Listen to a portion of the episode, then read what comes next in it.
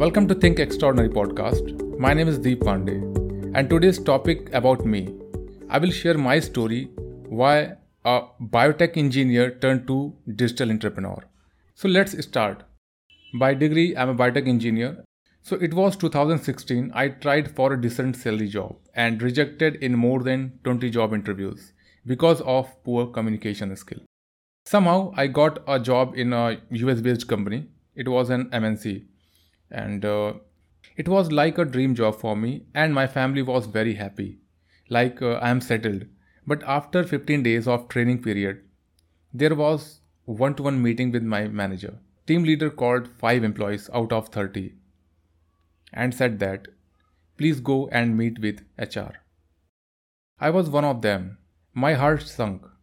I went to hr cabin after waiting 5 minutes, the HR person came along with a resignation form and said, I'm sorry to inform you that your communication skill is not good enough to handle US client and gave me a resignation form.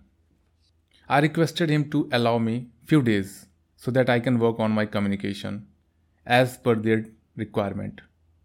Still I remember that it was approx 2 am when I signed my resignation with full of tears.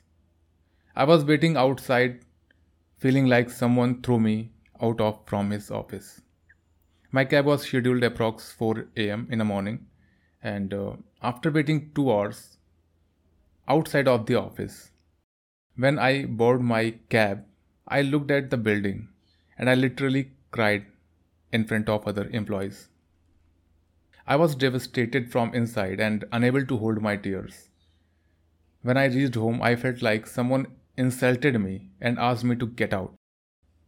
At that moment, I decided and commit to myself Deep Pandey will be a brand, and I will raise myself at that level where the company requests me to join.